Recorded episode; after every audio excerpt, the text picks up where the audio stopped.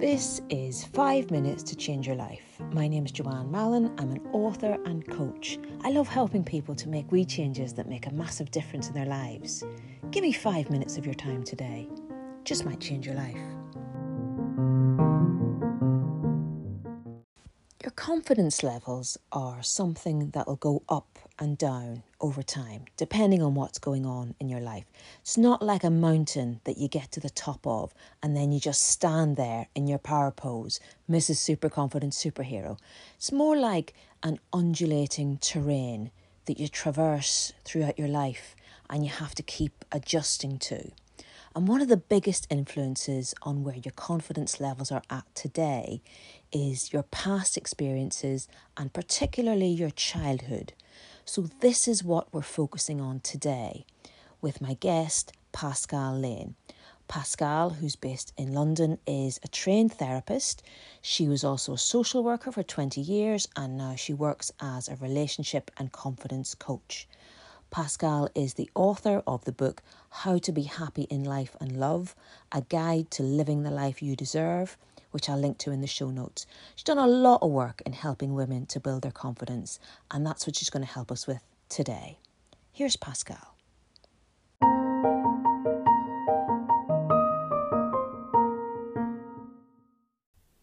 Self confidence is how we feel about tackling life whether it's the big things or the little things. It's generally how we feel about our ability to succeed in certain areas. I love helping people to really grow in confidence and really really grab hold of the things that they want to do. But so often we are held back by niggling voices telling us that we're either not good enough or that we simply can't do it. I want to help you to understand that you really can do whatever it is that you want to do. And part of my secret sauce for this is to really understand where you came from, to really understand your past. Because when you understand your past, you have so much more clarity, not just about where you are now, or why you are where you are now, but where you want to go and how you can best do that. When we're growing up, we are sponges. We are learning absolutely everything from our environment. And our parents were our biggest teachers growing up. So I want you to think back to your early years experience and think about what it was like for you growing up. How did you feel seen and heard in your family? How did you fit in? How did you feel like you were being responded to? Were you encouraged and supported? Were you told that you could do whatever you wanted to do as long as you put your mind to it and you tried your best?